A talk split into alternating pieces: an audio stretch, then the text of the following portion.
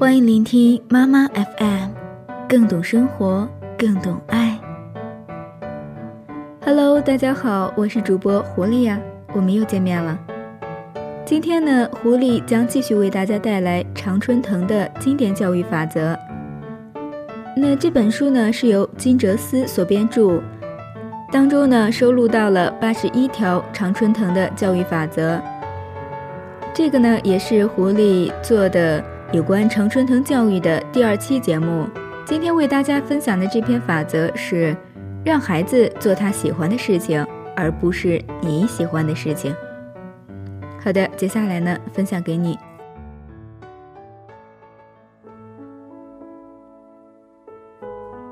要不要把孩子培养成为我的接班人？我认为所有的家长都会希望。自己的孩子快乐，发挥他的潜力，能够做出更大的成绩。那我们都知道，每个人都是不尽相同的，唯有找到自己的兴趣，发挥自己的潜力，才能做出最好的成就。不要相信一个孩子成才是通过某种公式复制出来的，每个孩子独特的优点就是成功的源泉。一个人的快乐和他是否能够做到他有兴趣的事情是有相当大的关系的。美国曾经对一千五百名商学院的学生进行过长达二十年的追踪研究，最后得出一个结论，那就是追随自己的兴趣并不断的挖掘自身潜力，这样的人不但更容易快乐，而且更容易得到财富和名利的眷顾。因为他们所做的事正是自己喜欢的事情，他们会更加有动力、有激情，将事情做到完美的状态。而即便是他们不能够从这种事情当中获取名利和财富，也会从中获得终生的幸福和快乐。这其中呢，举到了一个例子：皮克是一名计算机工程师，但是他从来不要求自己的孩子学好计算机。而是鼓励孩子花更多的时间用在自己感兴趣的事情上。皮克的大女儿喜欢看小说，于是皮克每周都会到书店去挑选几本有意思但也很有教育意义的书给她看。那现在呢？他的大女儿已经看到了上千本的书，而且语文成绩也总是满分。而皮克的小女儿喜欢画画，于是皮克就手把手地教他。如何用电脑绘图上色，并且把画出来的作品印成彩色的明信片作为礼物送给亲友？如今的社会，也许有些家长很想让孩子去学学钢琴或是跳舞。诚然，帮助孩子发展一项爱好是很好，但是一定要考虑到孩子的感受。如果他并不愿意去学，那么这些课程对他来讲就是很折磨人的一件事情了。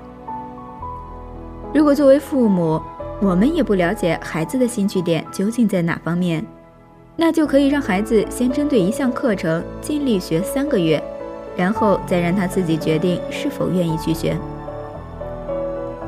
那作为家长呢，这时我们就要给孩子自主选择的权利，然后帮助他们朝着感兴趣的方向去发展。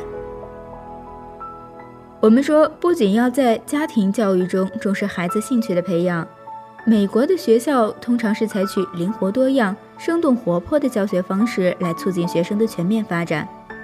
在小学呢，教师就有根据学生学习兴趣进行自主教学的权利，而学生也可以根据自己的兴趣爱好，在教师的指导下进行学习。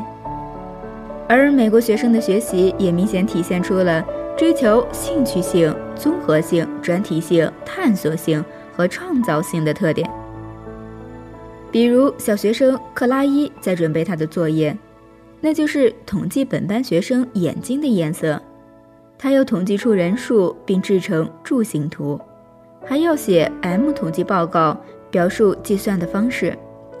他在学校选的是数学课，但是却涉及了语文、美术、历史、地理等知识。这种学习方法呢，在中国叫做学科联动。而在美国是非常普及的教学方式。同学科的两位老师可以共同为孩子上课，不同学科的教师可以一起做研究，教师之间呢，也经常在教学上互相联系，资源结合，自主的确定选题，彻底的实现了学科之间的全部整合。而在美国的中学，课程的设置也完全以学生的学习兴趣和能力的培养为出发点。在纽约有一所著名的高中，学生的第一节课是在乐队老师的带领下学习管乐、舞蹈、戏剧、绘画。学生一天的生活相当紧张，他们每天上十节课，下课铃声响后，匆匆而行的学生穿梭于学校的各个楼层，到自己的选修教室来上课，是一种走班制的教学形式。许多学校当中也都开设了 AP 课程，大家的课程在中学期间就可以选修学习。我们都知道，每个孩子身上都具有巨大的潜能。当孩子按照自己的意愿尝试着做一件事情的时候，总会想着尽力去做好、做成功。孩子在自主奋斗的过程中，才华和潜能也可以得到淋漓尽致的发挥。相信每一个孩子都能成功，关键在于我们要帮助孩子找到自己的最佳才能区。只有找到了最佳才能区，孩子的才能才可以发挥到最大。那作为家长呢，我们也不可以对孩子的兴趣横加干涉，即使在平凡的服务行业中，照样也能够培养出身手不凡的能工巧匠。比如餐饮行业当中的名厨，美容美发当中的名师，服装行业中的设计师等，他们都以自身成才的成长经历表明，发展自己的兴趣，早晚有一天会成为同行业中的佼佼者。成为一个对社会有用的人，所以成功是让孩子做他喜欢的事情，而不是做你喜欢的事情。每个人的路都只能是自己去走，谁也代替不了，父母也不例外。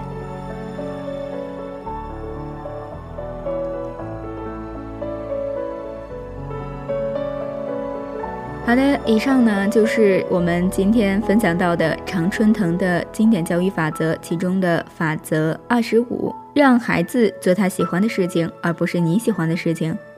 那如果你认为这期节目对你有用呢，欢迎在底下的评论区进行留言，告诉狐狸，狐狸都会认真看并且进行回复的。那如果你喜欢狐狸的节目呢，也欢迎大家收藏、点赞、转发，也欢迎加关注。好的，那狐狸今天的节目就是这样了，我们下期节目再见吧。